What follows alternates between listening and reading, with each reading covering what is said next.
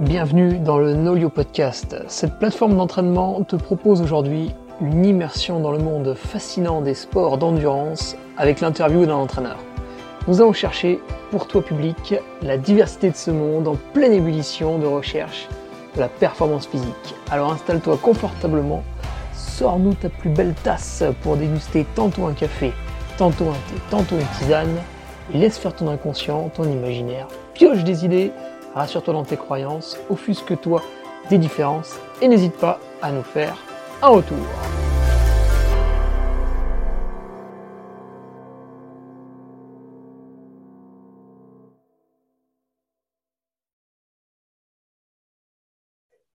Allez, bonjour à tous. Vous êtes sur le Nolio Podcast, épisode numéro 14. Et aujourd'hui, nous nous entretenons avec Samuel Madré. Samuel, bonjour. Bonjour.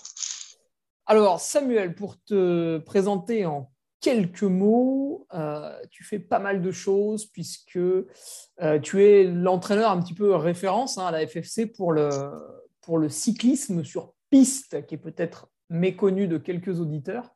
Alors, discipline d'endurance. Voilà, c'est ce que j'allais ajouter, d'endurance, parce qu'en piste, euh, souvent, on se rappelle, c'est vrai, du, 200 mètres qui est pas mal visuel. Et voilà, les Français avaient gagné quelques médailles au JO. Donc, euh, des Grégory Boger, des, gens comme ça, euh, peut-être ça parle un peu plus. Mais toi, tu es sur l'endurance. Donc, est-ce que tu veux déjà nous, en parler brièvement de, cette spécificité? Ah ouais, complètement. Ouais. donc en fait, en cyclisme sur piste, c'est un peu, je fais un parallèle peut-être un peu grossier, mais c'est un peu comme, comme l'athlétisme où il y a, les sprinters et puis, euh, et puis les, les, les, coureurs de fond. Donc, euh, nous, c'est voilà, la même chose. Il y a les sprinters. Donc, euh, tu parlais du 200 mètres. Alors, 200 mètres, ce n'est pas une épreuve. Hein. c'est juste une phase qualificative pour la, pour la vitesse. Ah oui. Mais voilà, dans les, dans les épreuves olympiques en sprint, il y a la vitesse, le key et la vitesse par équipe. Et puis, en endurance, au programme des Jeux Olympiques, il y a beaucoup plus d'épreuves en réalité, mais au programme des Jeux Olympiques, il y a également trois épreuves, que ce soit pour les hommes comme pour les, pour les femmes, qui vont être l'omnium, la Madison, ou également appelée euh, américaine, et la poursuite par équipe. Donc, euh, et avec du coup des profils de coureurs qui sont totalement différents, avec d'un côté des sprinters qui sont des purs sprinters, et puis d'un autre côté des coureurs, euh, voilà, des coureurs qui jouent plus sur des qualités aérobie et qui sont pour la plupart, voire même pour, euh, quasiment enfin, pour, pour, quasiment la globalité des coureurs, qui sont également des coureurs routiers et des coureurs euh, routiers au plus haut niveau. Donc euh, voilà, pour citer par exemple en, France, hein, Benjamin Thomas, qui est double champion de France de contre-la-montre, qui est professionnel depuis cette année chez Cofidis et qui avant était à la Française des Jeux, est un coureur pistard d'endurance certainement un des meilleurs, si ce n'est le meilleur coureur d'Omnium au monde. Mais il a été médaillé euh, au JO cette année. Il a été médaillé à un américaine avec Donovan Grondin, qui ah est également un jeune coureur professionnel. Donc l'américaine, c'est quand le grossièrement, hein, le coureur fait un tour, il donne le relais à l'autre, etc. Ça va très très vite. Ouais, c'est voilà, c'est un peu ça. C'est c'est une course au point sur une distance de 50 km pour les garçons, 30 km pour les filles. Euh, et, donc voilà, ils sont deux coureurs. Il y a un coureur qui est en course. Pendant qu'un coureur est en course, l'autre euh, roule euh, plus ou moins lentement proche de la balustrade. Et dès que le coureur qui est en course arrive à la hauteur de, de son équipier qui est en phase de récup, il se passe le relais à la volée. En fait, ils se, ils se prennent la main et puis ils se, voilà, ils se donnent de la vitesse comme ça en se donnant la main. Et, et puis, bah, tous, les, tous les 10 tours, il y a des sprints 5 points, 3 points, 2 points et 1 point. Si on prend un tour sur le peloton, on prend 20 points. C'est toute une gymnastique. Euh. c'est aussi euh, une course sur laquelle il faut être euh, hyper concentré, hyper vigilant sur l'évolution du, tableau, du classement en live. Parce que voilà, faut savoir faire des calculs, faut savoir compter pour, pour être mm. bon en américaine. Oui, j'ai fait une, une saison de piste l'hiver pour préparer un peu la saison de route. Et euh, c'était vachement sympa. Et par contre, l'américaine, franchement, j'ai rien compris. Aussi bien quand je participais, alors là, c'était le summum, que quand je regardais, c'était sur le. En plus, j'étais à Genève, qui est une des pistes les plus. Oui, qui est très courte. Ouais, voilà, c'est ça. Donc là, c'était le, le foutoir complet, mais. Euh, J'avais bien aimé les, courses à points, par contre, qui est aussi une discipline d'endurance. Également, c'est ça. Donc, toi, Samuel, tu as en charge, euh, bah, entre guillemets, l'élite, puisque tu as accompagné l'équipe de France à Tokyo cette année, c'est ça? Ouais, c'est ça, ouais. Mm. Euh, aussi bien chez les dames que chez les hommes Ouais, alors euh, on, est deux, euh, on est deux entraîneurs nationaux sur le collectif élite. donc mon collègue c'est Steven Henry qui lui a plus une casquette de sélectionneur euh, et, moi, j'ai plus la casquette d'entraîneur. Donc, ça veut dire que j'ai en charge euh, le suivi d'entraînement de. Alors, pas tous les coureurs, hein, parce que des coureurs sont suivis par leurs entraîneurs perso ou les entraîneurs d'équipe professionnelle. Mmh. Mais j'ai en charge le suivi d'entraînement de, pas, mal de, pas mal de coureurs du collectif, en particulier des filles. Et, euh, puis voilà, lui a plus cette casquette de, sélectionneur. Et en revanche, quand on est sur les compétitions, on se répartit les tâches de coaching puisqu'on n'est pas que des entraîneurs, si, on parle de la dimension physique, hein, on, est aussi des, coachs, donc plus sur un, point, un plan technico-tactique en compétition. Et donc en compétition, lui s'occupe des garçons et moi je m'occupe, euh, je m'occupe des filles.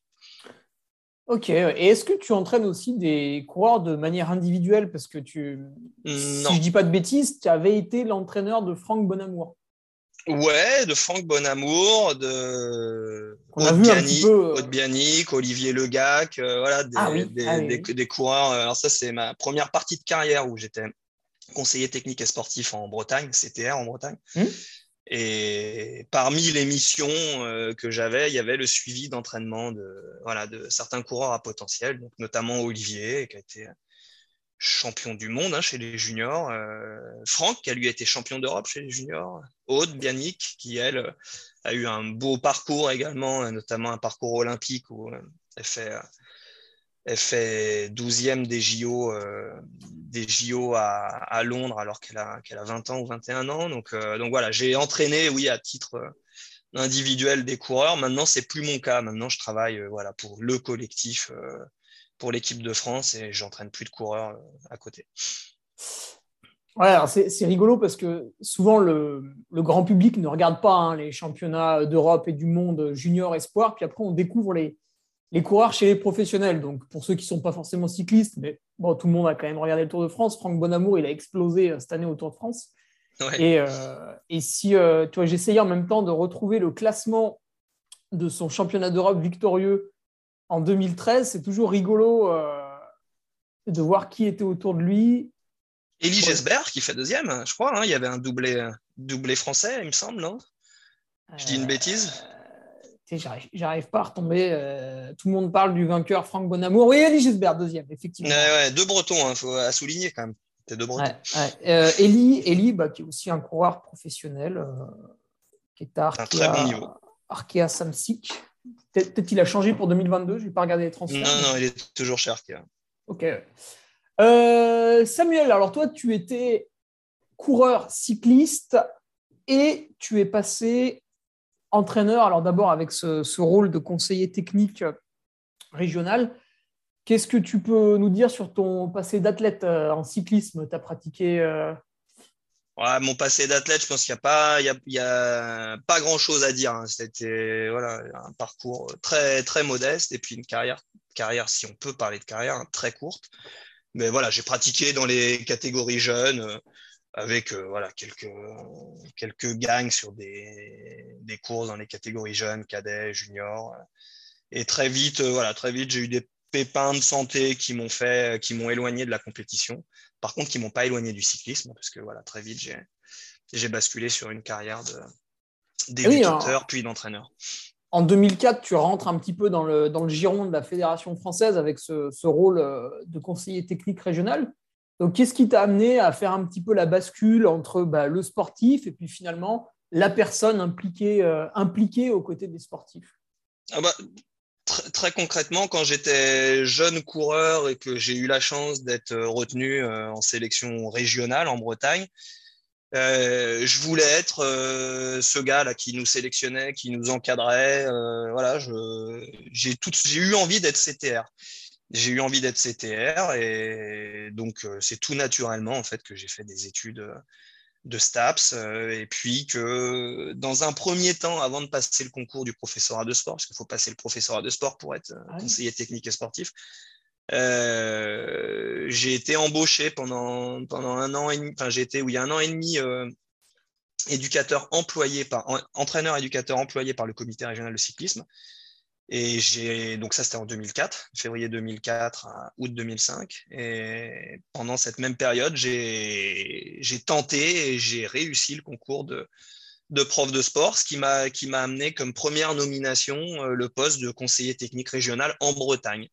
J'ai voilà, c'est je sais pas si c'était une chance, mais oui, je pense maintenant avec du recul, je pense que c'était une chance d'arriver en Bretagne euh, parce que voilà, parce que euh, comme on le sait tous, c'est quand même une belle région de cyclisme, et puis c'est une région dans laquelle on a des, moyens pour faire du bon, du bon boulot. Quoi. Ouais, et puis c'est ta région aussi, donc le cœur y était. C'est ma région. Après, j'aurais pas été forcément contre euh, bouger, mais en tout cas, professionnellement parlant, le fait d'évoluer en Bretagne, euh, c'était voilà, c'était plutôt plutôt positif et les planètes se sont bien alignées puisque quand j'étais éducateur, entraîneur au comité régional, c'est Julien Tollet qui est l'actuel ah sélectionneur des, juniors au niveau national, qui était CTR. Et Julien qui, est, voilà, Julien, qui est un Rhône-Alpin, euh, avait demandé sa mute, sa mutation. Il obtenait sa mutation euh, en Rhône-Alpes et, voilà. et moi, en même temps, j'obtenais le concours. Donc, euh, donc, je suis arrivé tout naturellement en Bretagne. où j'ai passé, où j'ai passé, du coup, ben, une carrière de... J'étais neuf années, neuf années à la tête de l'équipe technique régionale en Bretagne. Hum. Et eh oui, Julien Tollet, je l'avais eu en tant que CTR. Alors, il avait eu un, rôle, euh, moi je l'avais trouvé extrêmement sympathique parce qu'il avait fait le choix dans le comité Rhône-Alpes de sélectionner des vététistes parmi les coureurs cyclistes bah, routiers traditionnels pour essayer de mélanger un peu les deux. Alors là où il a eu du nez, c'est que par exemple, dans l'affaire, il a réussi à récupérer Romain Seigle, qui vient de faire quatre années chez Groupama FDJ. Euh, donc, euh, il était euh, très, très malin, Julien, et vraiment, tu vois, je me retrouve dans ce que tu dis. Il donnait envie de faire le job qu'il faisait, c'est-à-dire c'était un très bon CTR. Un peu, tu vois, pas Exactement. voilà, qui prenait soin de, de, son équipe. Oui, oui, et puis qui a une vision, voilà, qui a une très bonne vision du monde du vélo et, et qui, voilà, qui, qui, montent souvent des projets qui sont très pertinents. Et notamment, alors pour parler un peu de lui, euh, en Bretagne, si j'ai été embauché en Bretagne en 2004, c'était parce que lui avait fait cette demande et parce qu'il avait monté un projet qui était la création de ce qu'on appelait, je ne sais pas si on l'appelle encore, ça existe encore, mais je pense, le Club Bretagne Junior. Donc, qui était un collectif finalement qui, était, qui allait au-delà d'une sélection pour participer à une Coupe de France ou à un championnat de France, qui était un collectif qu'on sélectionnait euh, durant la période hivernale et pendant toute la saison, et euh, qu'on réunissait sur des stages réguliers et à qui on, on offrait des prestations euh, auxquelles ils n'avaient pas accès dans leur club parce que bah, on sait tous que voilà le, les moyens sont limités dans les clubs hein, et les clubs reposent sur, euh, bah, sur du bénévolat, sur la bonne volonté de, de, personnes dévouées, mais voilà, il y a des fois besoin aussi d'aller chercher un peu plus loin pour faire évoluer les coureurs à un meilleur niveau. Et donc c'était euh, c'était le projet, et puis surtout la philosophie de son projet, c'était de se dire pour éviter que les coureurs soient captés par euh, des plus gros clubs juniors, et donc pour éviter de déshabiller des petits clubs qui ont quand même un mérite fort, qui est d'être de mettre sur le vélo des gamins. Euh, donc pour éviter de les déshabiller un peu trop tôt et qu'ils puissent, euh, puissent conserver un peu plus longtemps leurs meilleurs coureurs, c'était voilà, de, créer, euh, de créer cette structure régionale qui, amenait des services complémentaires à ce qui pouvait être fait, des prestations complémentaires à ce qui pouvait être fait dans les clubs. Et donc voilà, donc pour en revenir à Julien, c'est lui qui a été à l'initiative de tout ça et c'est et ce club Bretagne Junior a donné euh, énormément de satisfaction avec des, gros résultats parce que parmi les coureurs qui sont passés dans le club Bretagne Junior, on a cité tout à l'heure Franck et Olivier, mais il y a aussi euh, Eddie Gesbert, Valentin Madoise, David Godu, euh, Warren Barguil, enfin voilà, j'en passe des meilleurs, je sais pas, mais en tout cas, il y a eu beaucoup, beaucoup de coureurs à être passés par là et, et voilà, c'était l'initiative de Julien et c'était un super projet qui a, qui a donné, qui avait beaucoup de sens et qui a donné beaucoup de résultats. D'accord. Et puis aujourd'hui, du coup, bah, tu t'es orienté euh, vraiment, voilà, tu as, quitté un peu le, cyclisme sur route et tu es parti sur la piste. Ouais, je suis parti sur la piste. Pourtant, en tant que coureur, j'ai pas beaucoup fait de piste. J'en faisais, mais au service de ma pratique route, euh, parce que j'avais pas de vélodrome forcément proche de la maison, puis qu'il n'y avait pas dans mon club cette ah oui, culture piste. Ça. Et, euh, et, par contre, quand je suis arrivé au comité régional de Bretagne, j'ai en tant que coordonnateur de l'équipe technique régionale, ben, tu te dois de, t'impliquer, de t'intéresser à toutes les disciplines du cyclisme. Et, euh, moi, j'ai été particulièrement bien accueilli par, euh, un responsable au comité régional de cyclisme, le responsable de la piste, Daniel Renard. Alors là, du coup, c'est J'en parle avec une euh, voilà avec un peu d'émotion parce que c'est quelqu'un qui malheureusement nous a quittés euh, il y a quelques quelques temps, quelques semaines de manière brutale et, et beaucoup trop jeune. Mais euh, voilà, Daniel, c'est quelqu'un qui, qui, donnait beaucoup de son temps, qui a monté également beaucoup de projets pour la piste en Bretagne, qui a fait monter le niveau de la Bretagne sur piste à un niveau auquel elle avait jamais été auparavant. Euh, et, donc, lui, clairement, m'a donné goût de la discipline. J'ai beaucoup aimé bosser sur la piste parce que sur la piste, on a, on a un rapport aux coureurs qui n'est est pas le même que sur la route, puisqu'on est à l'entraînement, proche des coureurs, on communique toujours avec les coureurs, ce qui n'est pas toujours le cas sur la route, à part si on est sur le vélo avec les coureurs. Mais, euh, mais voilà, il y a, y a un rapport qui est, qui est différent. Et voilà, j'ai été séduit par la discipline. Euh, on a connu des très bons résultats en Bretagne. Euh, tu parlais tout à l'heure de, Julien qui amenait les meilleurs vététistes sur la route. Eh ben, nous, ce qu'on, avait fait, ce qu'on avait réussi à faire, c'était d'amener les meilleurs routiers sur la piste. Et du coup, ce qui nous permettait d'avoir clairement des, très bons résultats. Et, euh, et, voilà, je me suis fait mon expérience de, d'entraîneur piste au niveau régional dans un premier temps et euh, ce qui m'a ce qui m'a donné envie de candidater euh, un peu plus tard, donc en 2014, sur le poste euh, un poste qui était vacant d'entraîneur national, enfin pas d'entraîneur national, mais d'entraîneur de Pôle France, donc l'entraîneur du Pôle France jeune piste endurance, qui déménageait de Talence à, à Bourges à l'époque. Et donc voilà, j'ai pris la tête en tant qu'entraîneur coordonnateur, j'ai pris la tête de ce pôle pendant pendant quatre ans. Euh, voilà, donc pendant quatre ans, j'ai été domicilié, enfin j'ai été basé à Bourges sur, sur, sur ce pôle, pôle euh, bah, qui avait pour mission de, de former les coureurs pour, euh, pour alimenter les équipes de France Élite. Et chose qui, je pense, on a, on a plutôt pas trop mal fait, puisque aux Jeux Olympiques, dans les équipes de France piste endurance, sur les sur les les huit titulaires de l'équipe de France, il y en avait six, euh, voilà, six qui ont été formés à Bourges. D'accord. Alors cette euh, spécificité sur euh, piste, on parlait justement donc pour sortir un petit peu du, du, cyclisme sur route. On a eu par exemple un petit peu avant la Émeric Brunet sur d'autres podcasts qui lui était au contact des coureurs un peu en tant que DS et entraîneur. Toi, tu les as sur le terrain, c'est-à-dire donc pour situer, pour ceux qui ne connaissent pas, la piste, vous avez un anneau, euh, l'entraîneur est au milieu, enfin, peut-être dans les gradins, j'en sais rien, et le coureur est sur l'anneau, euh, il fait des, sections de 10, 15, 20 minutes, il descend, il y a un dialogue, il refait une section, voilà, grossièrement, ça se passe un peu comme ça, après on peut faire un peu plus de spécifique. Et du coup... Oui, oui, c'est ça. Comment tu, tu adaptes cette... Euh, cette charge d'entraînement qui est en fait un, fractionné un peu permanent. Alors j'imagine que le coureur ne fait pas tous les jours de la piste. Comme tu le disais, souvent ils sont aussi cyclistes sur route. Mais euh, un pistard, voilà, ça va ressembler à quoi un peu ces semaines, euh, ces semaines type? Il va passer combien de temps sur son vélo de piste? Alors, euh, très peu. Très, très peu.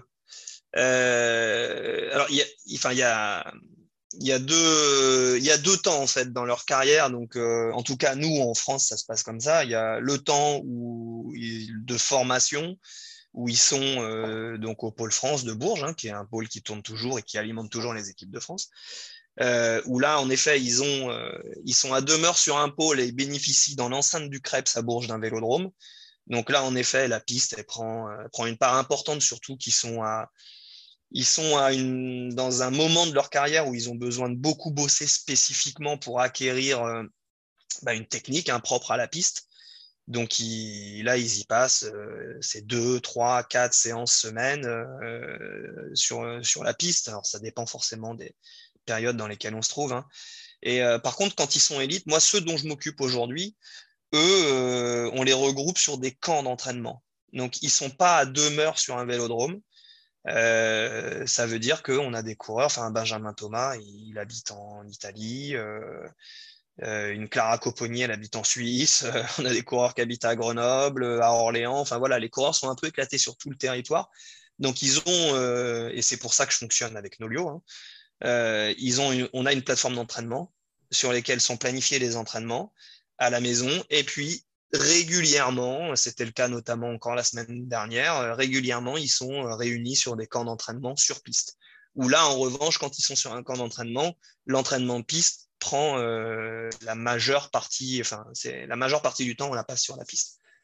Donc voilà, je ne sais pas si je suis très clair dans, ce que je te dis, mais, mais voilà, c'est avant tout quand même des routiers. Et comme l'aiment à nous rappeler les équipes pro, c'est les équipes qui les payent, donc ils sont payés pour faire de la route. c'est toujours un peu l'argent qui gouverne. Hein. Euh, du coup, toi, tu es un entraîneur en fait qui fait les deux, c'est-à-dire l'entraînement à distance et en présentiel. C'est un petit peu comme, euh, je ne sais pas, par exemple, un entraîneur de, de course sur route, voilà, il donne les entraînements pour la semaine, pour préparer le marathon, puis bah, de temps en temps, il y a des entraînements sur piste d'athlétisme. Donc, tu as un petit peu ce rôle-là. Euh, du coup, tu le disais, tu utilises Nolio pour voir un petit peu euh, ce que font tes coureurs quand ils sont pas sous tes... directement sous tes yeux. Euh, et pour alors pour voir et pour planifier. Hein. Oui, pour... bien sûr, et pour donner la consigne en amont. comment tu analyses un petit peu les charges d'entraînement, à la fois bah, du coup ce que tu décides de leur envoyer et puis finalement ce qui, ce qui te font comme, comme retour? Alors clairement, la quantification de la charge, euh, moi je suis pas, je suis pas très à cheval euh, sur, euh, sur, les, sur les chiffres. En piste, il y a peut-être un peu de musculation, c'est peut-être un peu plus difficile ah, y a, à Ouais, il y a, y, a, y a, beaucoup de musculation. Donc, c'est, enfin, il y a, y a de la musculation.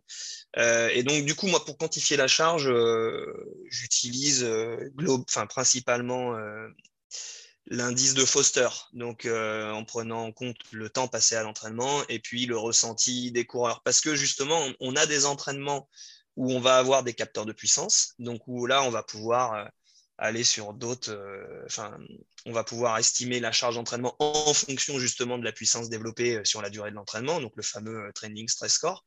Mais, euh, mais en revanche, en musculation, ça ne va pas coller. Et pour plein d'autres, même séances, ça ne va pas forcément coller parce qu'ils n'ont ils ont pas des capteurs de puissance sur, euh, obligatoirement sur tous les vélos utilisés. Donc, euh, donc du coup, voilà, de manière peut-être un peu simpliste, hein, mais moi j'utilise voilà, j'utilise le RPE, le temps passé à l'entraînement. Enfin, et, et c'est globalement ce qui guide les choix qui sont faits. Et puis, et puis également, euh, en plus de la perception de l'effort, le ressenti des coureurs et, leurs sensations, tout simplement, parce que pas oublier une chose, c'est qu'on s'adresse à des on s'adresse à des humains voilà, qui, sentent les choses, qui ressentent les choses. Et, euh, donc, euh, donc voilà, moi, les indices que, que j'utilise, ce sont ceux-là.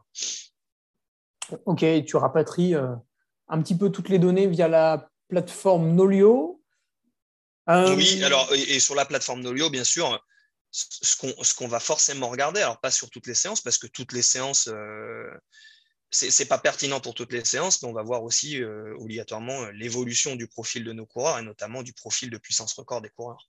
De la même manière, alors ça, ça passe pas par la plateforme, pas encore en tout cas.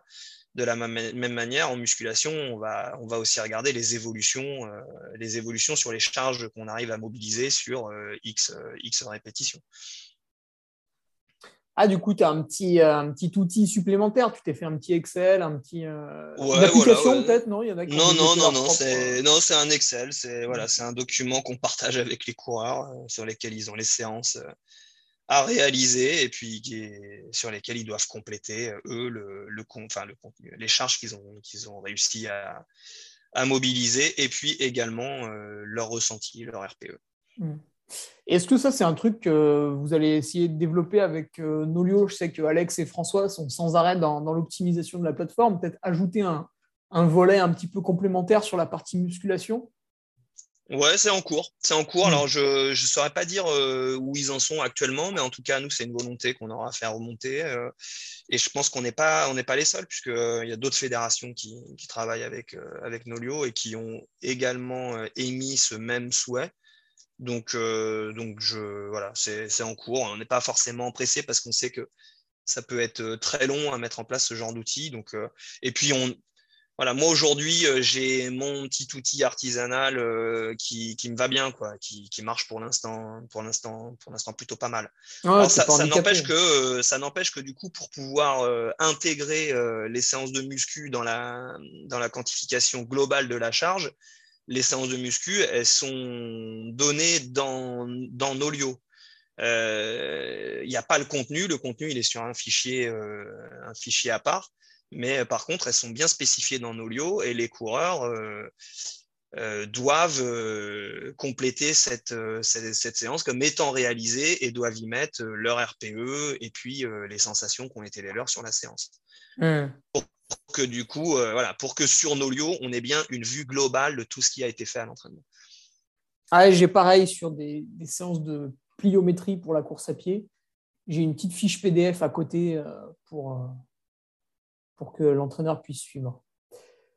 Alors Samuel, quelle est ton, ton approche de, de l'entraînement? Puisqu'en piste, je pense qu'il y a du travail quand même très spécifique à faire euh, par rapport euh, en comparaison de la route, où bon, des fois, voilà, l'ancienne méthode, on bourrinait un peu et ça passe.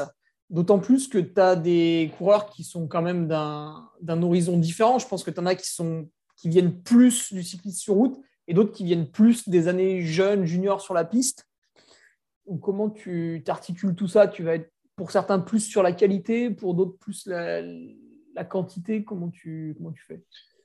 Alors déjà, pour ce qui est de parler du profil des coureurs, il s'avère qu'ils ont quand même un profil assez, pas tout à fait identique, mais, euh,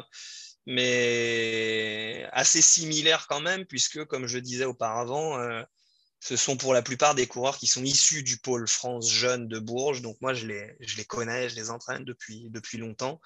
Et, euh, et, donc, du coup, ils sont euh, rentrés dans un moule. C'est peut-être pas euh, la bonne formule, mais en tout cas, voilà, il y a quand même un fonctionnement et une approche qui est globalement la même pour, pour l'ensemble des coureurs, avec de plus en plus de plus en plus, les différences qui se mettent en place sont liées à leur statut de cycliste professionnel sur route et donc aux attentes des équipes qui, peuvent, qui vont être différentes selon les coureurs.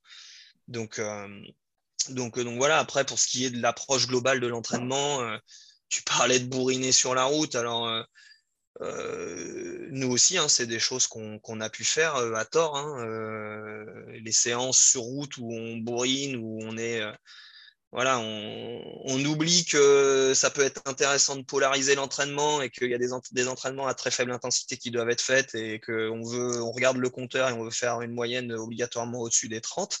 Je caricature, mais c'est quand même un peu C'est un classique, ça. C'est le classique, voilà. Euh, donc, on, a fait. Donc, euh, par rapport à mon approche actuelle euh, de l'entraînement, enfin, qui est l'approche de, la plupart des entraîneurs, hein, j'invente rien et j'innove pas du tout, c'est déjà de bien expliquer et des fois d'être obligé quand même de répéter maintes et maintes fois aux coureurs qu'ils ont intérêt à polariser leur entraînement et qu'un entraînement dit d'endurance doit être réellement un entraînement d'endurance et on ne doit pas être à bourriner euh, à 85-90% d'FC max. Euh, voilà, c'est aucun, aucun intérêt. Donc ça, voilà, ça c'est un, un des points centraux de l'entraînement, ça va être ça. Ça va être de vraiment respecter des intensités basses sur certains entraînements pour justement pas puiser euh, et pas trop fatiguer l'organisme pour être euh, totalement opérationnel quand on quand euh, à contrario on va sur des sur des sur des entraînements qualitatifs à très haute intensité parce que voilà en effet et ça c'est pas que lié à la spécificité de la piste hein, c'est aussi la route hein, on a besoin de passer par des entraînements à très haute intensité si on veut être performant en compétition, que ce soit sur piste comme, euh, comme sur route. Et euh, donc, euh, donc voilà, donc l'entraînement, il, balance entre, entre de, la, très haute intensité et de l'intensité faible. Et puis, on en a déjà un petit peu parlé, il y a une part importante donnée à la musculation. Et pas que pendant la période hivernale, ça c'est des erreurs qu'on... Enfin, des erreurs. Je ne sais pas, je ne me permettrai pas de juger ce que font peut-être certains, mais en tout cas, moi, me concernant, euh, la muscu, c'est pas que l'hiver. La muscu, c'est toute l'année, y compris chez des cyclistes sur route.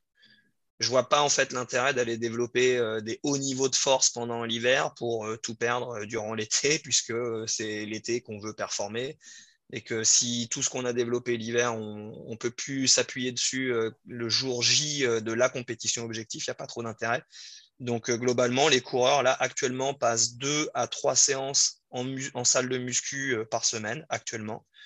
Et, et, puis quand on arrive quand on arrive dans la saison, on essaye de caler un à deux, enfin un rappel toutes les semaines ou toutes les semaines et demie histoire de vraiment d'entretenir euh, voilà, d'entretenir les niveaux de force qui ont été développés. Et donc là, on enregistre euh, le podcast parce que bon, il va pas sortir tout de suite. Euh, en janvier, donc période hivernale, période hivernale pour la piste aussi. Les objectifs, ils sont quand pour les coureurs du cadre Alors ça, c'est ça, c'est c'est une bonne question et je devrais pouvoir y répondre facilement. Sauf que on a des calendriers qui changent beaucoup. Euh, il n'y a pas longtemps, et ça durait depuis longtemps, on avait une saison hivernale sur piste. Mmh. Aujourd'hui, on est passé sur une saison euh, printanière estivale. Ça veut dire que là, cette année, en 2022, la première Coupe des Nations, sur trois Coupes des Nations qu'il y aura, la première Coupe des Nations, elle a lieu fin avril. Ensuite, on a une Coupe des Nations au mois de mai, une Coupe des Nations au mois de juin, un championnat d'Europe au mois d'août et un championnat du monde à la maison à Saint-Quentin en Yvelines au mois d'octobre. Donc du coup, on est euh, concrètement euh, sur à cheval avec ce qui va avec la saison route. Et oui, finalement, euh, ça empiète. Ça empiète, mais c'est pas plus mal parce que finalement, dans un passé très proche, c'était difficile pour les coureurs d'enchaîner saison route et saison piste. Euh, on n'arrivait pas justement à se poser pour récupérer et puis à se poser pour aussi à l'entraînement reprendre, à construire des bases solides. Il fallait finalement toujours être compétitif. Toujours être compétitif pour répondre aux exigences et aux objectifs de l'équipe de France sur piste, mais aussi euh, bah, pour répondre euh, aux impératifs de coureurs qui sont des professionnels sur route et qui doivent, bah, qui doivent tenir leurs engagements vis-à-vis de leurs employeurs, tout simplement. Et mmh. donc ça, c'était assez compliqué. Donc aujourd'hui, le fait que ce soit à cheval, c'est plutôt une bonne chose. C'est plutôt une bonne chose. Alors ça, soulève forcément d'autres difficultés hein, qui vont être la mise à disposition des coureurs par leurs équipes. Euh, mais voilà, ça c'est c'est un autre domaine. Là, on parle plus d'entraînement, mais, euh, mais voilà, on, arrive pour l'instant à bien, à bien aménager les saisons. On arrive à, à communiquer de manière constructive et intelligente avec les équipes pro et avec les managers d'équipes pro pour que les coureurs puissent, euh, bah, puissent vivre au mieux le double projet piste et route. Mmh. Ah oui, j'imagine pour euh, la FDJ, c'est quand même. Euh, voilà, quand on a un Benjamin Thomas, si on veut cadenasser un peu le peloton, on aimerait bien s'appuyer souvent sur lui. Et puis bon, lui, il a aussi quand même hein, des, quelques médailles à aller chercher sur piste. Donc, il faut réfléchir, ouais. Faut réfléchir. Faut, ouais, faut réfléchir après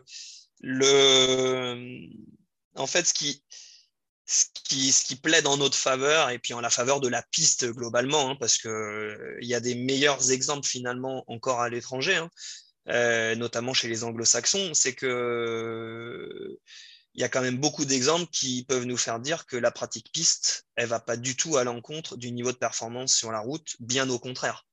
Voilà, on peut, on peut citer euh, des, rouleurs tels que Juan Denis, euh, Philippe Ogana, euh, des vainqueurs de Tour de France.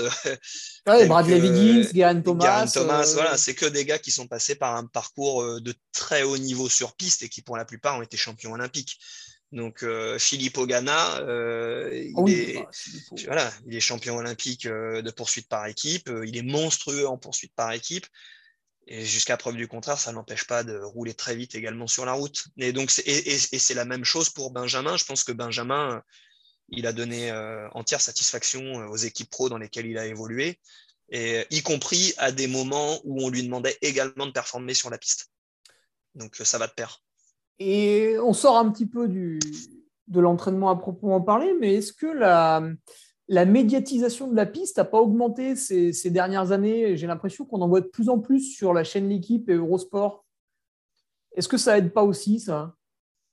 Eh ben, là, nous, concrètement, on n'en ressent pas forcément les, pas forcément les bénéfices parce que euh, voilà, il y a il y a finalement assez peu de pratiquants en piste. La, pratique de la piste en compétition en France, hein, ça reste quand même franchement euh, à la marge. Mmh. c'est le problème du vélodrome. C'est le problème du vélodrome. Et puis, euh, je ne sais pas si c'est que le problème du vélodrome. D'ailleurs, je ne vais, pas, vais pas là euh, balancer des, idées sur des raisons éventuelles. Mais en tout cas, voilà, le constat, il est clair, c'est que on n'a pas, voilà, il n'y a, pas, a pas beaucoup de, de pistards. Il n'y a pas non plus euh, un calendrier piste très étoffé en France. Euh, et donc, on a du mal à faire venir euh, les coureurs sur la piste. Ça, c'est une hmm. réalité. Hein. Concrètement, c'est une réalité. Mais voilà, peut-être que la médiatisation va faire qu'on aura de plus en plus de, de, pratiquants, de la même manière que on peut le constater finalement dans le cyclisme féminin. Il n'y a pas si longtemps que ça, on avait du mal à recruter des, filles pour faire du vélo. Aujourd'hui, eh, le vélo est professionnel il est professionnel, il est très médiatisé et, forcément, ça fait naître des vocations. Donc, euh, donc si, on peut espérer la même chose sur la piste, eh ben, tant mieux. Alors, c'est d'autant plus intéressant que le cyclisme féminin est un petit peu différent du, cyclisme masculin. Donc, en général, on s'ennuie jamais quand on regarde les deux épreuves parce qu'on a toujours des aspects stratégiques qui diffèrent. Et euh, pour le téléspectateur, c'est assez plaisant. Donc, tu le disais, là, vous êtes dans la, dans la phase un peu hivernale, voilà, donc prépa physique, prépa physique en ce moment, deux à trois séances de musculation euh, par semaine pour euh, tes coureurs. Qu'est-ce que ça va durer jusqu'à quand cette phase et quelle place ça prend? C'est-à-dire parce qu'on est en piste, euh, voilà, on va faire vraiment beaucoup plus d'exercices indoor. Comment tu gères cette phase d'avant compétition pour le cyclisme sur piste? Alors, alors, cyclisme sur piste et sur route. Hein. Donc, ah oui, c'est vrai, bah oui, on courir aussi sur route. Et, et, et, et, sur route, les, les, coureurs, ils sont aussi concernés par des stages avec leurs équipes. Euh, on fait, nous également, on organise des stages sur route à la fédération. Donc là, à titre d'exemple, moi, lundi, lundi prochain, donc alors, je sais pas quand est-ce que sera diffusé le podcast, mais du coup, je vais donner la date, lundi 24 janvier.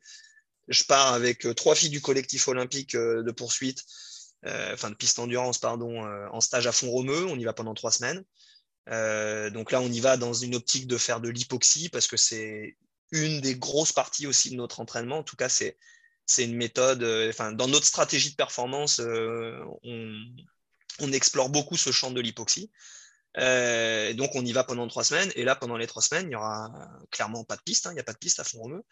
Et il y aura euh, de la route, il y aura de la muscu, et puis euh, il y aura également des entraînements sur entraîneur un peu plus spécifiques euh, qui seront pour certains réalisés en chambre hypoxique. Donc, donc, donc voilà. Donc, c'est difficile en fait de répondre, de répondre à ta question. Et puis, je, crains même de l'avoir un peu oublié. Mais, mais l'entraînement, il est, voilà, ils font, ils font actuellement beaucoup de route, beaucoup de volume et de la musculation en ce moment, c'est voilà, c'est beaucoup ça. Euh, et puis, il y a forcément aussi des phases, bah, des phases d'intensité. Euh, comme tout, tout, cycliste sur route, comme tout même sportif de haut niveau dans un sport d'endurance, ben, voilà, on, on, reste pas six mois sans travailler le cardio. Quoi. Voilà, on s'attache à développer, euh, à continuer de développer sa VO2 max, donc la puissance maximale aérobique qui va avec. enfin voilà, on joue sur tous ces facteurs forcément. Quoi. Et plus on va se rapprocher, par exemple, tu parlais de la, Coupe des Nations en mai, plus on va s'en rapprocher, plus on va monter sur le, sur le vélo de, piste. Ouais, alors là, cette saison, c'est une saison un peu particulière parce que forcément, on parle aussi de se projeter euh, sur du pluriannuel. Hein. Euh, là, nous, aujourd'hui, euh, en 2022, on est déjà focalisé sur les Jeux de 2024. Ah oui, à Paris en plus. Voilà. 2022, c'est une année qui compte pas pour la qualification pour les JO. Donc, ça veut dire concrètement que la piste, on va pas forcément y passer beaucoup de temps sur la piste. On a d'autres objectifs. Euh, le fait que les coureurs fassent beaucoup de routes avec leurs équipes, ça nous va bien aussi, puisque dans la construction de la performance de 2024, faire beaucoup de volume euh, euh, sur la route cette année, ça nous paraît très cohérent. Et, sur piste, voilà, sur piste, il y aura bien sûr un des temps de passage. On ne va pas arriver à la fleur au fusil à Glasgow fin avril. Hein. On va avoir deux à trois camps d'entraînement d'une semaine. je dis deux à trois parce que ça va dépendre des coureurs, ça va dépendre de leur disponibilité de la part de leurs équipes professionnelles. parce que voilà, parce qu'on va, on va se retrouver à faire réaliser des camps d'entraînement en mars et avril à une période où ah, les classiques, les, voilà, les classiques belges comment s'enchaînent et que ce soit pour les garçons comme pour les filles.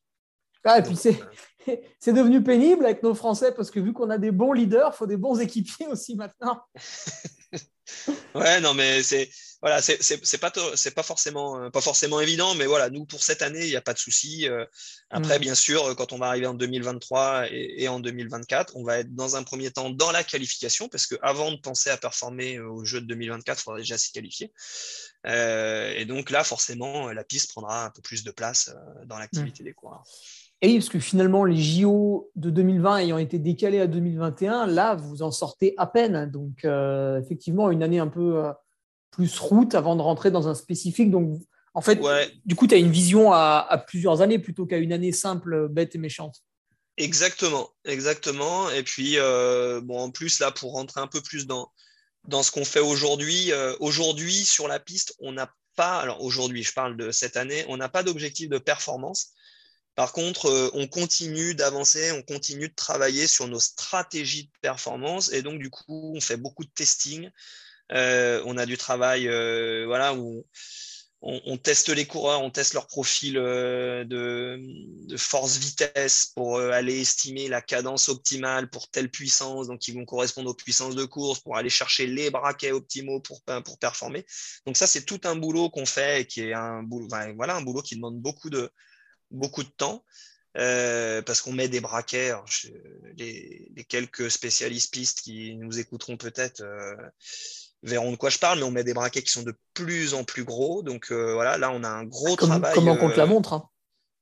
Comment compte la montre, ouais. ouais, ouais. Mais c'est vrai que là on a passé un cap assez, assez énorme là depuis, depuis un an, deux ans. donc sur les braquets. Donc là, on est en train de, voilà, de beaucoup travailler là-dessus parce que je pense qu'on peut encore beaucoup gagner sur, ces, sur cet aspect. Je pense qu'on jusqu'à aujourd'hui, on n'a pas encore optimisé le potentiel de nos coureurs parce que on les mettait pas forcément, euh, on leur, on leur mettait pas forcément les développements qui amenaient, euh, qui aux cadences optimales pour développer le plus de puissance sur la durée d'une poursuite, notamment. Euh, on a aussi un gros travail qu'on réalise en soufflerie. en soufflerie et sur le vélodrome pour aller optimiser l'aérodynamisme des coureurs. Hein. et ça, Là, on, est quand même, nous, sur une discipline où ça roule très vite et, ah où, pas, l'unique, mais en tout cas, la majeure partie de la résistance contre laquelle on, lutte, bah, c'est les frottements de l'air. Et donc, euh, améliorer au maximum le SCX euh, du couple euh, homme-machine, bah, voilà, c'est une grosse, grosse priorité.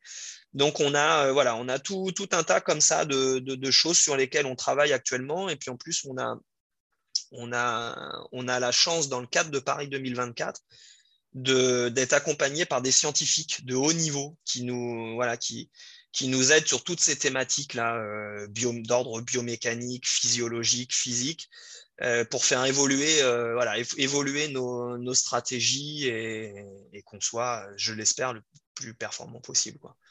Donc, là, ça va être la grosse priorité de cette année, ça va être, ça va être d'aller, d'aller sur ce champ-là. Du coup, on l'a compris, hein, le capteur de puissance, euh, non seulement il est démocratisé, mais il est, il est bien utilisé.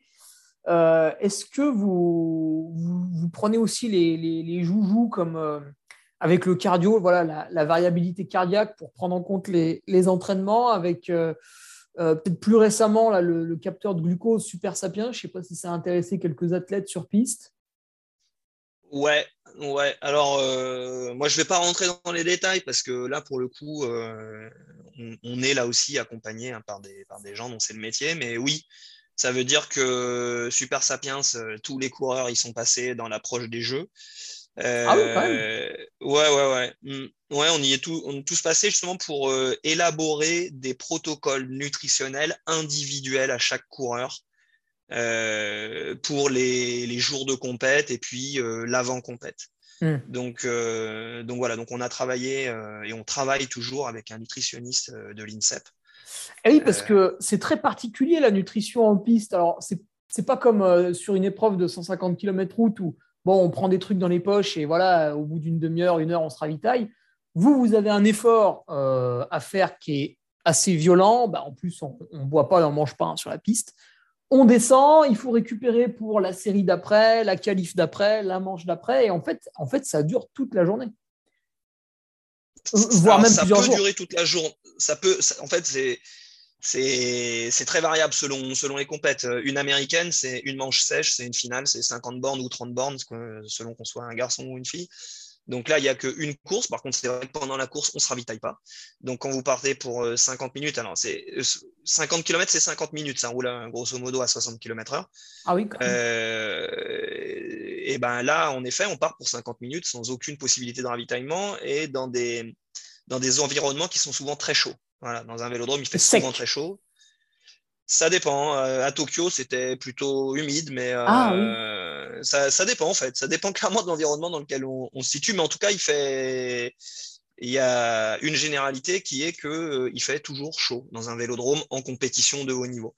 Donc, euh, voilà, donc on a, euh, intérêt d'optimiser, enfin de partir avec les réservoirs pleins. donc là, on parle d'hydratation aussi, mais, mais aussi en termes de, de, de, de réserve en ressources énergétiques. Et donc, on a, voilà, on a, on a tout un travail qui a été fait pour euh, assurer euh, l'hydratation la, meilleure possible et, euh, et l'apport énergétique le meilleur possible pour pouvoir bah, gérer cet enchaînement échauffement et compétition. Et puis, quand on a des compétitions telles qu'un omnium, où l'omnium, c'est quatre épreuves qui vont s'enchaîner assez rapidement aux Jeux Olympiques, c'était 30, 40, 45 minutes entre chaque épreuve. Euh, donc là, il y a aussi intérêt de, soigner euh, la récup sur ce plan-là euh, alimentaire et, hydrique, bien entendu. donc voilà, donc on a bossé, en, tout, cas concernant, enfin voilà, tu parlais des capteurs de, glycémie, on a bossé avec. le, tu parlais de la VFC, la variabilité de la fréquence cardiaque, donc on, ça nous arrive de travailler avec. Euh, notamment dans certains cas très précis. Là, je parlais tout à l'heure de déplacement euh, en stage en altitude, donc on va aller pendant trois semaines à Font-Romeu. Euh, alors d'une, on sera en altitude parce que le centre est en altitude et à 1800, mais en plus les coureurs seront en chambre hypoxique. et là, pour le coup, c'est un des outils qu'on utilise pour, bah, adapter les entraînements. Parce que en plus de l'entraînement, on y apporte un autre stress Mm. l'organisme. Et on a, voilà, on a, besoin dans des temps comme ça d'assurer une vigilance euh, particulière sur euh, le niveau de récupération de chacun des coureurs, l'adaptation de chacun des coureurs au stress qu'on leur impose, donc au stress multiple, hein, entraînement et hypoxie, euh, pour justement adapter au mieux les charges de travail et puis aussi adapter. Mais alors là, c'est pas moi qui le fais quand on va dans des centres comme ça. C'était aussi le cas l'année dernière quand on a été après Manon, on était suivi par Laurent Schmitt. Là, on est suivi par Nicolas Bourrel à, Font-Romeu. C'est lui finalement qui assure ce suivi et puis qui va, euh, moi, m'orienter sur euh, les choix qui seraient les plus pertinents euh, d'entraînement en fonction de la récupération des unes et des autres et, avec, avec un intérêt, parce que c'est aussi l'intérêt d'utiliser la VFC, c'est d'individualiser l'entraînement au niveau de récupération de, chacune.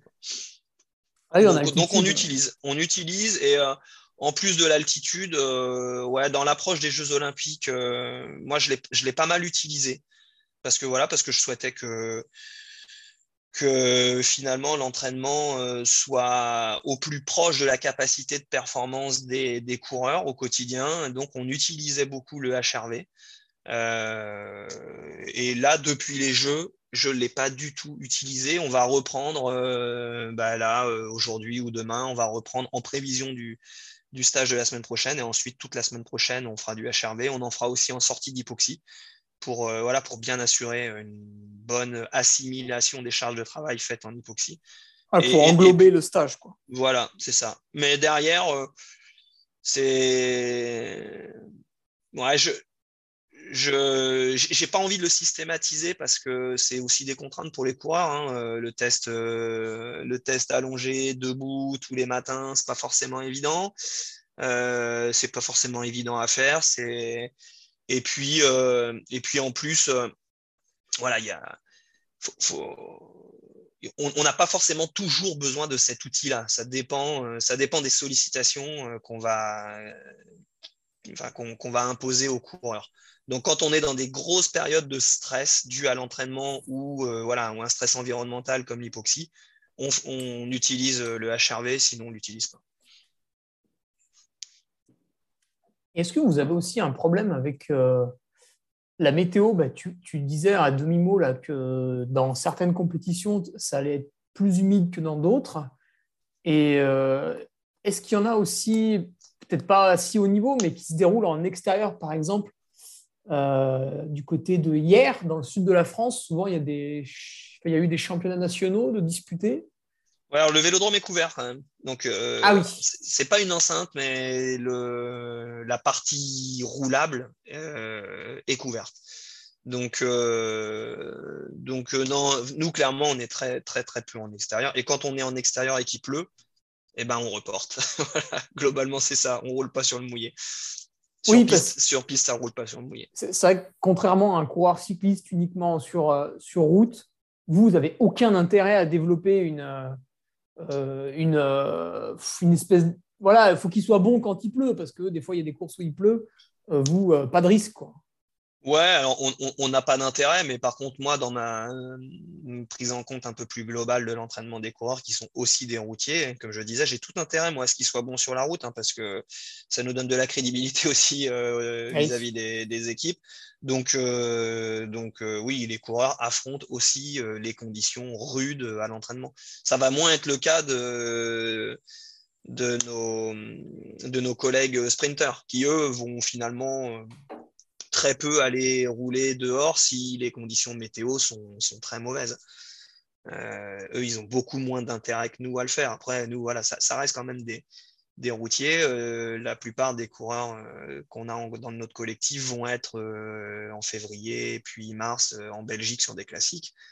Donc voilà, il faut qu'ils soient quand même aguerris à des conditions météo pas toujours faciles. Hmm. Et maintenant, pour revenir un peu plus à ton coaching, donc là, tu as cette équipe de France, on peut dire presque, avec toi depuis 4 ans. Et euh, comment tu fais pour euh, progresser toutes ces années? C'est un dialogue avec les coureurs, euh, le fait de commencer à créer des habitudes, parce que j'imagine quand tu es arrivé, tu n'étais pas débutant évidemment, sinon on t'aurait pas mis à, ce poste, mais il y a quand même la nouveauté de l'environnement. Et, maintenant, avec les habitudes, est-ce qu'on n'en a pas trop parlé au début? On a parlé des diplômes que tu as passés, mais est-ce qu'il y a des petites formations que tu de mettre en place, enfin, auxquelles tu essaies de participer certaines années? Alors, euh, non, malheureusement, euh, non, parce qu'on en a finalement assez peu le temps. Et euh, alors, le temps, on pourrait toujours le trouver, hein, mais c'est quand même euh, assez difficile, surtout là ces dernières années, puisque, voilà, avec les Jeux Olympiques euh, de Tokyo, les, Jeux Olympiques là, qui, qui arrivent en 2024, on n'a pas forcément le temps de partir en formation. Par contre, comme je disais, on a la chance, nous, à la fédération, d'être entouré de tout un pool de scientifiques qui travaillent pour nous. Et donc, des échanges très réguliers avec ces personnes qui sont des spécialistes reconnus dans leur domaine, forcément, ça fait évoluer. Donc euh, voilà, je te parlais tout à l'heure du fait de profiler les coureurs pour connaître euh, leur cadence optimale.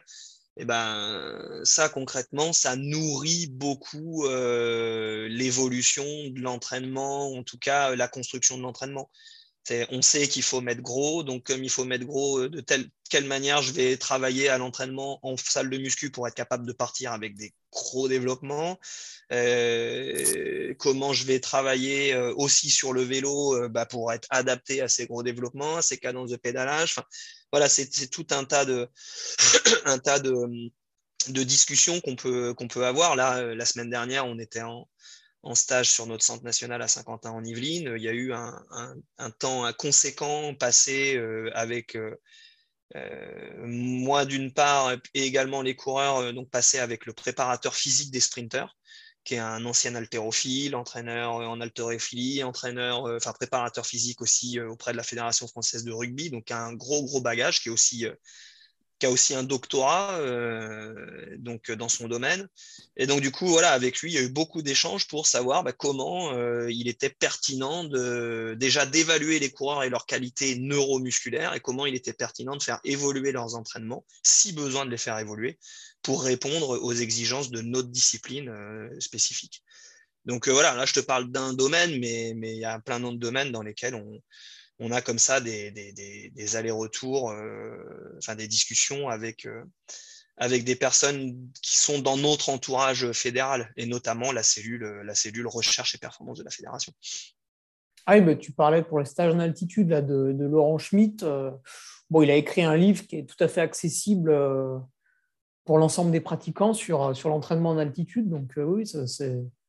Tu, en fait, tu, tu vas chercher l'outil Ouais, voilà, on va picorer un petit peu. Alors Laurent, lui, il travaillait. Euh, je, dis travaillait, bon, il, travaille toujours, même s'il a pris sa retraite, mais euh, euh, Laurent travaillait pas directement pour la fédération, mais, en, tout cas, oui, c'est, je me suis aussi nourri de beaucoup de discussions avec lui, parce que voilà, comme je disais, on a eu la chance de passer trois semaines dans notre préparation pour les JO de Tokyo, trois semaines après Manon, où on a été très bien accueillis et très bien suivis de la part de Laurent, et voilà, c'est clairement, pour répondre plus enfin, simplement à ta question, je me nourris de, de, de, discussions, de questionnements que, que, je peux avoir avec des, avec des personnes spécialisées dans leur domaine. Puisque moi, concrètement, je me, je, tout à fait modestement, je n'ai pas euh, les compétences de ces personnes qui sont ultra spécialisées dans, dans, dans des domaines de l'entraînement et de la performance euh, sportive. Ah, de toute façon, on ne peut pas tout faire, hein. ça c'est pas. Laurent qui fait de l'altitude euh, ne te parlera pas de, nutrition, enfin pas autant qu'un spécialiste. Il pourrait quand même, parce qu'il connaît quand même beaucoup de choses. Mais, euh, souvent les gens s'intéressent un peu. Voilà. Euh, pour sortir un petit peu maintenant de, l'entraînement et aller sur une fin d'interview un peu plus légère, etc., est-ce que tu aurais des, des, livres à nous recommander, ou ça peut être des films ou documentaires, soit pour s'intéresser un peu à la, à la piste ou à la préparation de certains champions, des trucs un peu, un peu marquants dans, dans ton domaine? Alors concrètement, euh, ouais, des, livres, ça, ça, fait un moment que j'ai pas lu des livres sur, euh, sur l'entraînement. Donc euh, voilà, dans mon parcours universitaire, j'ai lu les, les, fameuses bibles de, de l'entraînement et de la physio, hein, telles que les Wilmore et Costil ou Catch McArdle. Enfin, j'ai lu voilà, des, des, bouquins très, très théoriques sur la physio. Ça fait longtemps que je n'ai pas plongé, euh, je me suis pas plongé dans ce type de bouquin. Euh, Aujourd'hui, je, là, en ce moment, je lis un bouquin sur la musculation. Donc euh, voilà, la musculation selon deux Gasquet. Donc parce que, ça, ça on n'en a pas parlé, mais comme à mon avis, prérequis à toute performance physique, on doit avoir des sportifs en bonne santé.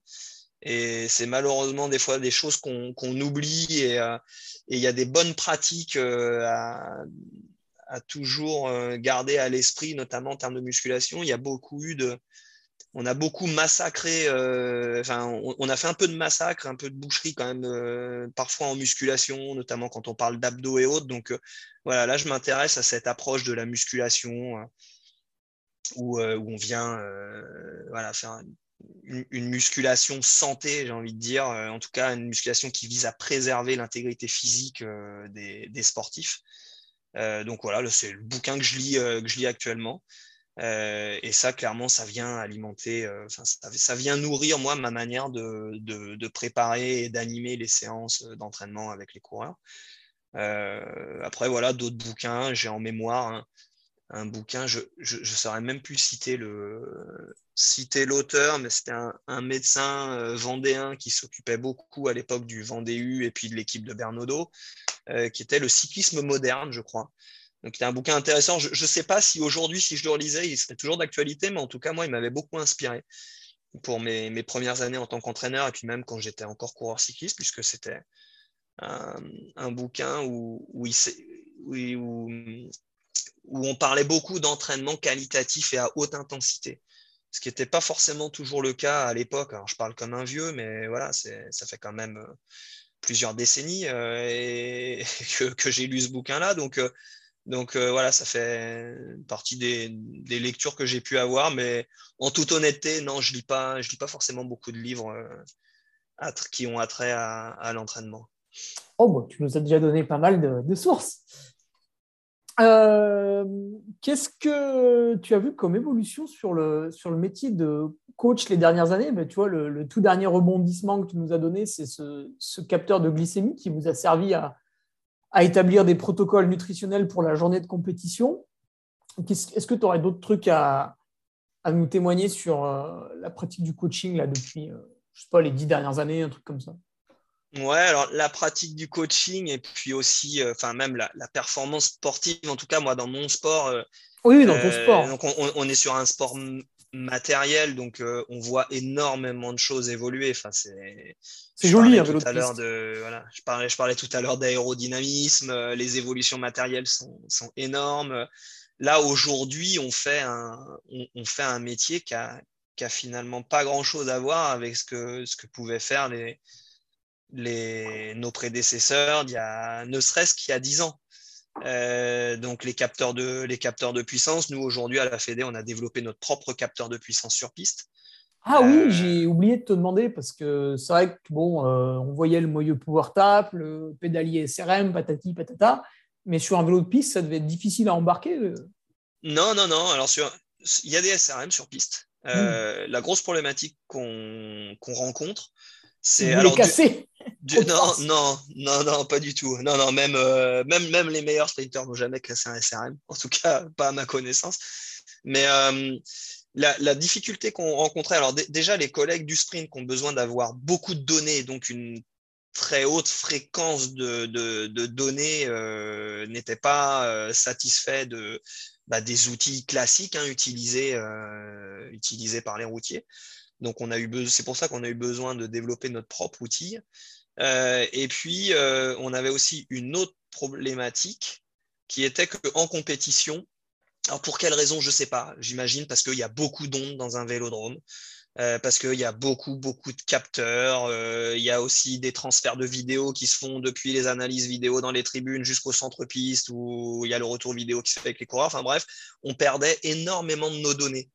Ça veut dire qu'on voilà, on branchait le, boîtier SRM à l'ordinateur pour euh, avoir la courbe et puis on avait des soit pas de données, soit beaucoup de loupés. il nous manquait beaucoup trop de données et donc c'est pour ça d'ailleurs que beaucoup de nations continuent à bosser avec des SRM en filaire pour pas perdre de données. Et nous, on a développé notre, outil avec, euh, avec une carte SD insérée dans le, dans le pédalier et du coup les données qui vont directement dans la carte, dans la carte SD.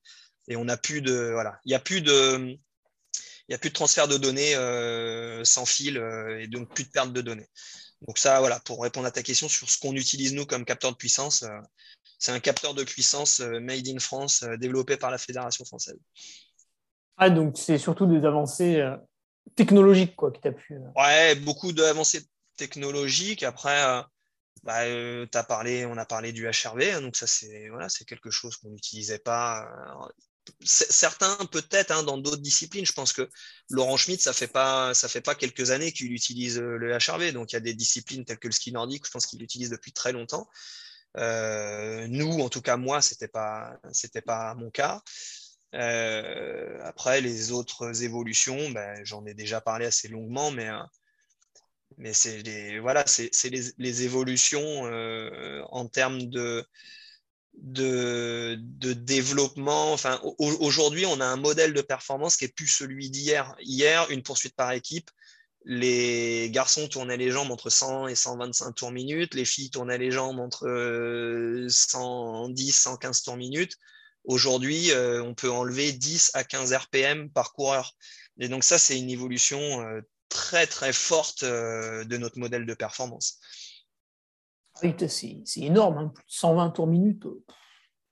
Ouais, mais c'était. moi, j'ai appris mon métier comme ça. pour la petite histoire, il m'est arrivé de me faire réprimander par un collègue quand j'étais CTR, par un collègue entraîneur national, parce que j'avais mis alors, dans un premier temps, il me, il me félicite pour la performance réalisée par un coureur breton sur le championnat de France.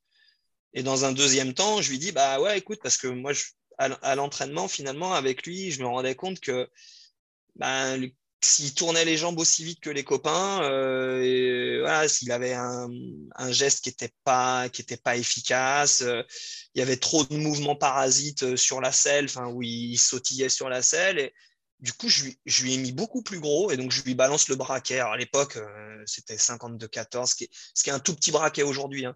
Mais à l'époque, c'était gros. Et il me dit non, mais c'est n'importe quoi, un pistard doit tourner les jambes. Donc, et, donc, clairement, c'était dans les idées reçues dans notre discipline qu'il fallait tourner vite les jambes. Et, euh, on s'en fout, nous, on veut qu'il gagne. Mais non, mais exactement. Et donc, s'il savait qu'aujourd'hui, euh, on a des filles qui mettent des plateaux de 64 et des pignons de 14, ils, ils bondiraient, ouais, je pense. Parce qu'on parce qu'on en est là, les, braquets aujourd'hui, c'est ça, c'est plus de 60 dents euh, au plateau et, on descend à 14 à l'arrière. Pour des filles, pour les garçons, c'est encore plus grand. Putain, ça va bientôt toucher le sol.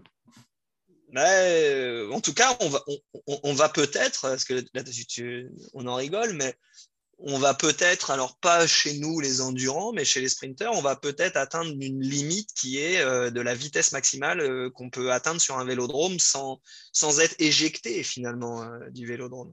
Ah oui, c'est pas bête, j'avais pas pensé à ça. Eh ouais, parce que ça va, ça va vraiment très très vite et c'est pour ça qu'il y a des fois des chutes hyper spectaculaires avec des coureurs qui passent par-dessus la balustrade.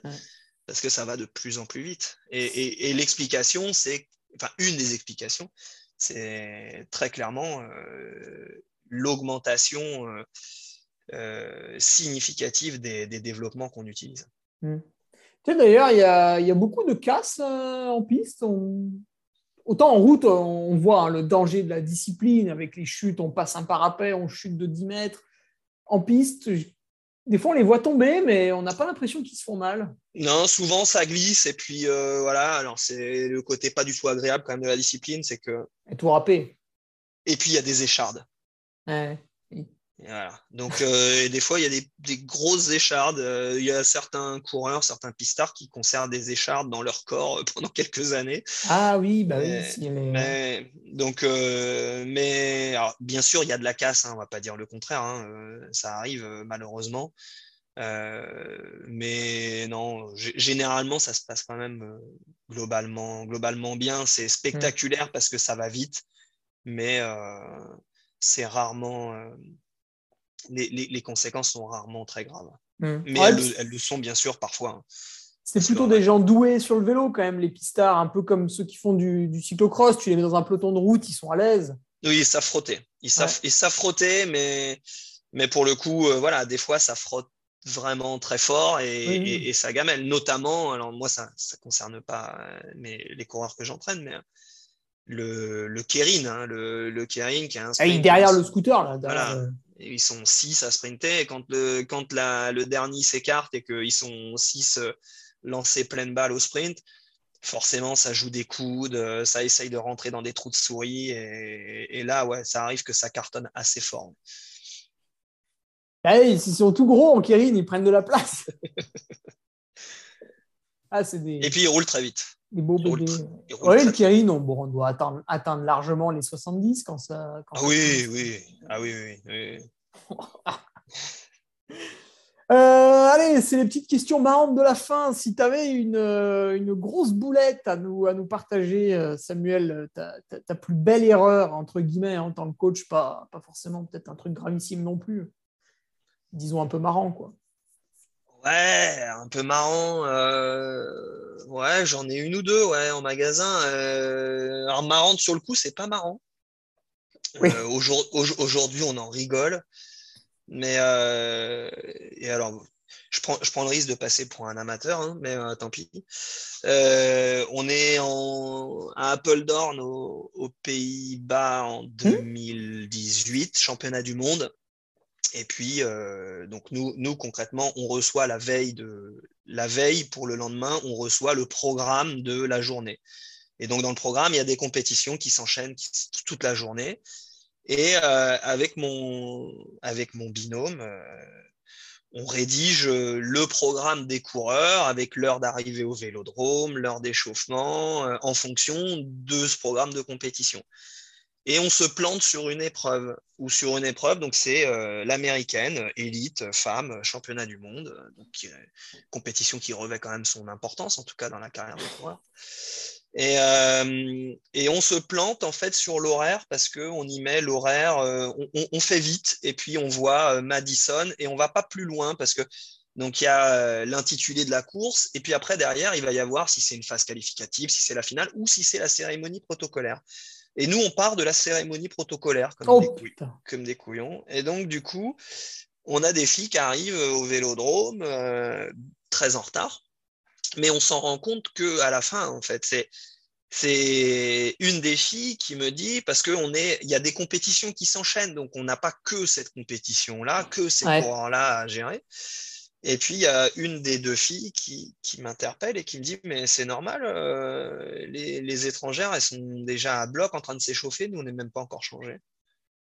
Et là je regarde le programme et là voilà ça a été euh, ça a été, ça a été compliqué. Donc elles ont eu, euh, elles ont dû se changer en vitesse euh, grand V, euh, s'échauffer. Je sais pas si on peut appeler ça s'échauffer d'ailleurs. tout s'est fait à l'arrache, dans la hâte et, enfin à la hâte et, et, du coup, bah ça a été, voilà, ça a été une grosse boulette quoi, une grosse ah ouais, boulette. Ah ouais, elles ont très, participé très à la course. Ils ont participé, elles, étaient quand même sur la ligne de départ à l'heure, hein, mais, mais voilà, dans des conditions qui n'étaient pas les meilleures. Est-ce qu'elles ont livré après, une bonne performance? Elles ont livré une performance moyenne. Euh, clairement, hein, c'est pas leur meilleure performance. Après, ça, alors sans du tout euh, leur faire offense, c'était pas, elles n'étaient pas favorites de la course. On, on jouait pas de médaille. C'était une discipline dans laquelle, à l'époque, on n'avait jamais été médaillé, ni en, même pas en Coupe du Monde. Enfin, donc, euh, on, on jouait pas les tout premiers rôles.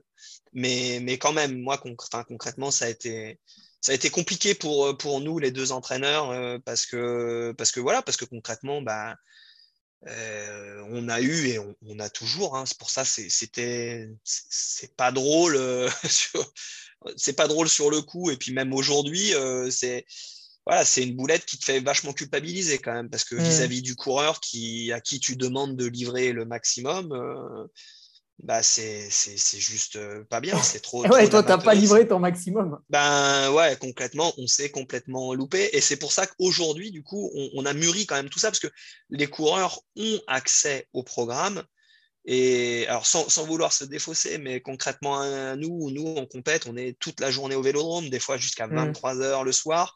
On est la tête dans le guidon tout le temps parce qu'on ah, t'as plein d'infos. Tous les coureurs. Eux, ils sont euh, la veille de leur course, ils sont à l'hôtel toute la journée. Ils ont accès également aux infos. Donc maintenant, on leur demande de bien regarder, de voir si la fiche d'organisation que nous, on leur envoie, est match avec le programme officiel de la compète. Donc, euh, parce que voilà, parce que vaut mieux, vaut mieux qu'ils nous fassent pas confiance aveugle, puisque l'erreur est humaine quand même. Et, euh, et, donc, euh, on leur demande d'être vigilants eux aussi de leur côté pour éviter ce type d'erreur. Ça, ça, a été pour nous euh, une bonne leçon. Voilà, une bonne leçon. Et à l'inverse, si tu devrais avoir une, un souvenir le, le meilleur possible, la, la perf dont tu es le plus fier? Alors là, c'est compliqué parce qu'il y en a quand même pas mal. Euh, dans différentes épreuves, à différents niveaux, à différents moments de, mon parcours d'entraîneur. Mais euh, et puis, et puis j'ai pas envie, j'ai pas envie non plus d'oublier des coureurs. Euh, quand j'étais conseiller technique régional en Bretagne, bah, un de mes souvenirs les plus marquants, c'est quand, c'est quand la poursuite par équipe junior garçon euh, et championne de France. Ça, c'était un super moment. Euh, un autre super moment, c'est quand Olivier, le gars qui est champion du monde. Euh, même ah, si oui. moi, j'étais pas, j'étais pas sur place, mais j'ai un souvenir très précis de ce jour-là où je suis. Il y avait un, un, pseudo direct, mais qui avait rien à voir avec les directs de direct vélo. Ouais. Il y avait un pseudo direct et, et puis la dernière info qui est livrée à 4 ou 5 km de l'arrivée, c'est qu'il est en tête, mais qu'il y a le peloton qui talonne à 10 secondes. Et après, il n'y a pas d'info pendant plus d'une demi-heure. et puis quand l'info tombe, il est champion du monde. Donc l'attente a été insoutenable. Et, euh, et par contre, euh, bah, quand la nouvelle est tombée, ça a été voilà, beaucoup, beaucoup de joie. Après, s'il faut toujours, enfin, toujours en parlant de, de, ma, de mon parcours en région Bretagne, il y a eu le triplé des juniors bretons au championnat de France en 2010 à Bresset. Donc euh, chez l'ennemi normand, parce qu'il y a toujours cette rivalité euh, Bretagne-Normandie, et donc euh, voilà, ça c'était un. avec le, le Mont Saint-Michel, non? Il est à qui alors? Ouais, bon, il, voilà, il est, au Normand, mais ça c'est pas grave, on a plein d'autres belles choses nous en Bretagne. Ah, il y a Mur de Bretagne. on connaît tous maintenant ça. Par exemple. Mais voilà, ça, ça, a été un, ça a été un super moment. Et, voilà, les titres de, bah, des titres de champion du monde sur piste avec euh, les jeunes du pôle, Donavan Grondin quand il est champion du monde d'Omnium, euh, Marie Lenette, Victoire Berthaud quand elles sont championnes du monde. Donc là, je pars chez les juniors, championne du monde d'américaine. Euh, les Jeux de Tokyo, ça a été un super moment. la poursuite par équipe des filles où on y arrivait avec pas aucune ambition de place parce que concrètement, il faut savoir rester à sa place. Hein. On, on, évoluait très très loin des meilleures équipes. On s'était qualifié in extremis pour les Jeux Olympiques. Et puis, euh, bah voilà, là, on a des filles qui descendent leur record euh, de 4,17 à 4,10, qui se rapprochent des meilleurs. Et ça, ça a été, euh, ça a été un, super moment parce que bah, c'était la concrétisation de tout un, tout un boulot fait avec que ce soit une équipe de, de, coureurs, mais aussi une équipe staff. Et donc ça, ça a été un, un super moment. Et puis, bah, je sais pas, le, du coup, je t'en cite plein, hein, je suis désolé. Mais, euh, ah non, mais c'est sympa, on se remémore un peu. Le dernier en date, c'est même s'il y a une petite pointe de déception, mais ça reste quand même belle performance. C'est la place de vice-championne euh, vice-championne du monde de, Clara Copponi et Marie Lenette à Roubaix en, américaine. Donc, euh, il y a une pointe de déception parce que je pense qu'il y avait mieux à faire et elles avaient la place pour jouer le titre et, ça, c'est tout nouveau pour nous parce que, parce que, parce que voilà, c'est un groupe qui est jeune, hein, je l'ai dit, hein, c'est un groupe que moi j'avais à Bourges euh, et, qui était d'abord un groupe pressenti pour les Jeux de 2024 et 2028. Euh, donc, ils, ont, ils sont arrivés à maturité un peu plus vite que prévu. Et donc, voilà, de les voir. Euh, de les voir à la bagarre pour un titre mondial avec la manière telle que ça a été le cas à Roubaix à l'automne dernier, ça a été, c'était une belle satisfaction. Et puis bien ah, sûr, euh, les titres de Benjamin Thomas, les multiples titres, même si Benjamin c'est différent parce que moi je ne l'entraîne pas, mais c'est toujours des, super moments euh, qu'on a vécu en bord de piste, euh, les titres de Benjamin et puis même de Morgan Kleski en américaine associée à Benjamin. Enfin, il y en a eu, il y, en a eu plein. le cyclisme sur piste féminin, c'est vrai que ça prend pas mal en France parce qu'avant on avait Pascal Yolande, puis c'était fini quoi. Après derrière, on restait un peu sur notre fin. Ouais, on a eu, il y a eu quand même Laurie Berton qui a été, malheureusement, un petit peu après, s'est présentée dans des mauvaises conditions à, Rio parce qu'elle était affaiblie par un virus, hein, si je dis pas de bêtises. Mais elle était quand même vice-championne du monde hein, cette même année euh, à Londres. Donc, euh, euh, c'est à Londres, c'est la dauphine de, Laura Kenny, Laura Trott à l'époque.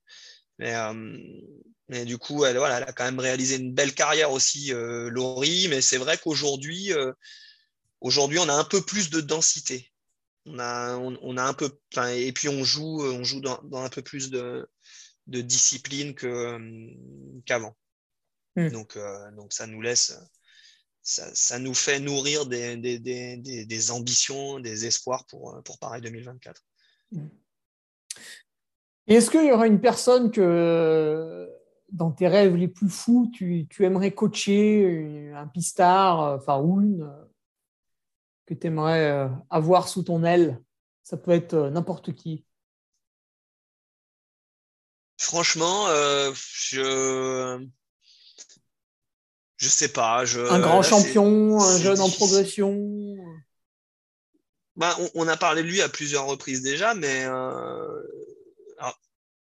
ouais, coacher un, coureur comme Benjamin Thomas, je pense que ce serait vraiment un truc je pense sympa parce que c'est un coureur qui a un tel potentiel et puis une telle, euh, je ne sais pas si c'est le bon terme, mais une telle intelligence de course. Hein.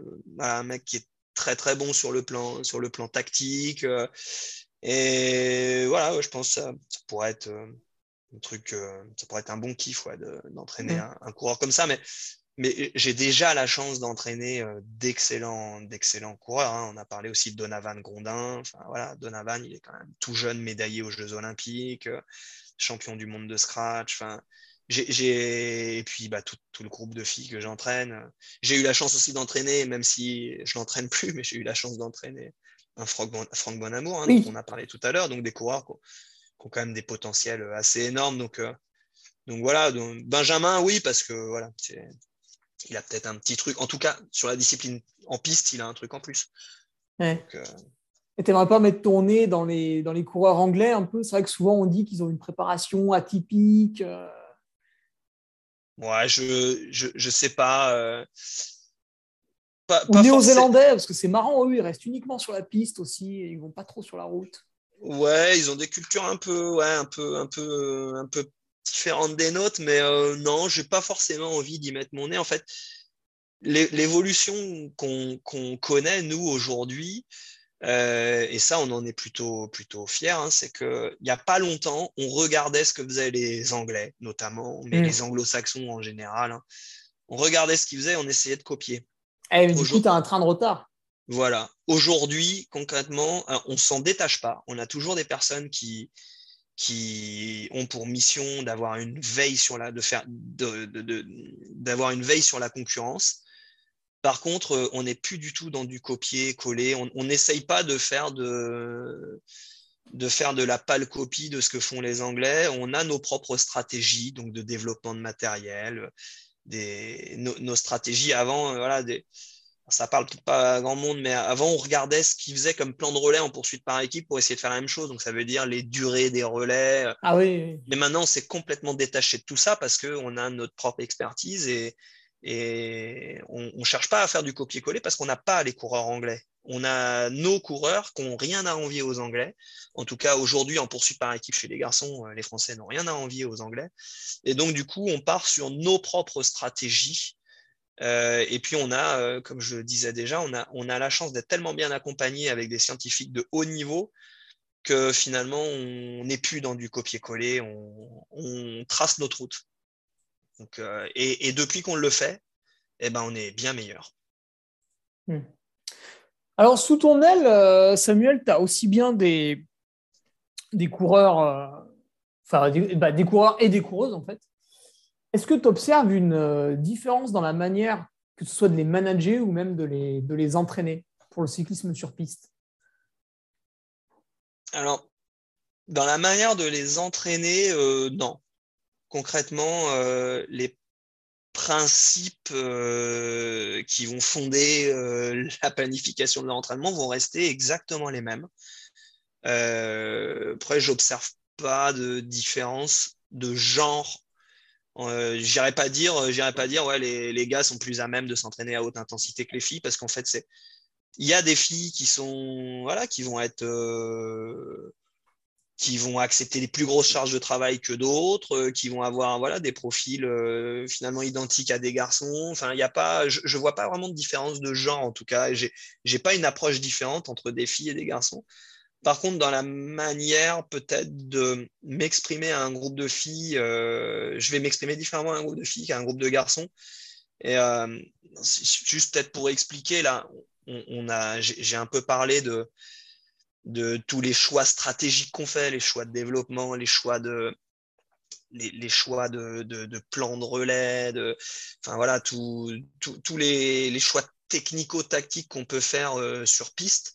Je vais les expliquer un peu différemment avec les filles, puisque les filles euh, ont clairement tendance à, vouloir, euh, elles veulent absolument tout bien comprendre de ce qu'on leur demande pour adhérer en fait que. je ne sais pas si je suis très clair dans ce que je dis, mais quand, je vais dire à, des filles, ben là finalement aujourd'hui on va, bosser sur telle stratégie de plan de relais et puis on va et sur tel positionnement des filles dans la poursuite. Si j'explique pas le pourquoi, si j'ai pas des voilà, si j'ai pas une justification claire, nette et précise, elles vont pas forcément y adhérer. Euh, et du coup, l'entraînement sera pas de bonne qualité. Et, du coup, je, bah, je, trouve que c'est même plutôt une force hein, qu'elles ont. Hein, c'est mais voilà, elle, demande à, bien comprendre les choses, euh, bien adhérer au projet avant de s'y lancer. Et l'expérience que j'ai des groupes de garçons, alors qui étaient un peu plus jeunes aussi à Bourges, donc c'est peut-être pas non plus comparable parce que c'est peut-être aussi une question d'âge et de maturité. Mais euh, j'avais des fois peut-être tendance à être un peu plus évasif sur les, sur les explications, sur les pourquoi on faisait tel ou tel type de séance. et puis que, méchant. Ouais, et finalement, bah, il faisait sans trop se poser de questions que voilà, les filles ont, sont, sont plus, demandeuses, il me semble. Alors, mais peut-être que ça n'a rien à voir avec filles ou garçons. C'est peut-être les filles que moi j'entraîne qui sont comme ça. Mais j'ai l'impression qu'elles, enfin, en tout cas, avec, elles sont plus demandeuses d'explications. Elles veulent savoir pourquoi tel ou tel type de stratégie euh, et pourquoi pas une autre. Ouais, tandis que on retrouve le côté un peu bourrin de l'athlète masculin. Ouais, alors après, mais, mais ça dépend. stéréotype euh, de la brute. Ça dépend, ça dépend, aussi des athlètes. Clairement, on a, on a, des garçons qui sont hyper réfléchis. Euh, c'est voilà, là, là c'est on, on, parle dans des généralités. Je ne sais pas si ça a lieu d'être d'ailleurs, parce que mais mais voilà. Enfin, moi, ce que je constate, c'est qu'avec les filles, si je prends pas beaucoup de temps pour expliquer de manière très claire les choses, euh, elles adhéreront pas. Hmm. Ouais, mais après, tu le disais, ça reste similaire. Par exemple, que ce soit garçon ou fille, les deux ont diminué leur cadence de pédalage. Donc, au final, euh, voilà, on fait. Ah ouais, après, bah, ouais, concrètement, si on parle d'entraînement euh, sur le plan physique, bien sûr, les, charges soulevées en muscu sont pas les mêmes. bien sûr, les puissances développées sur le vélo ne sont pas les mêmes.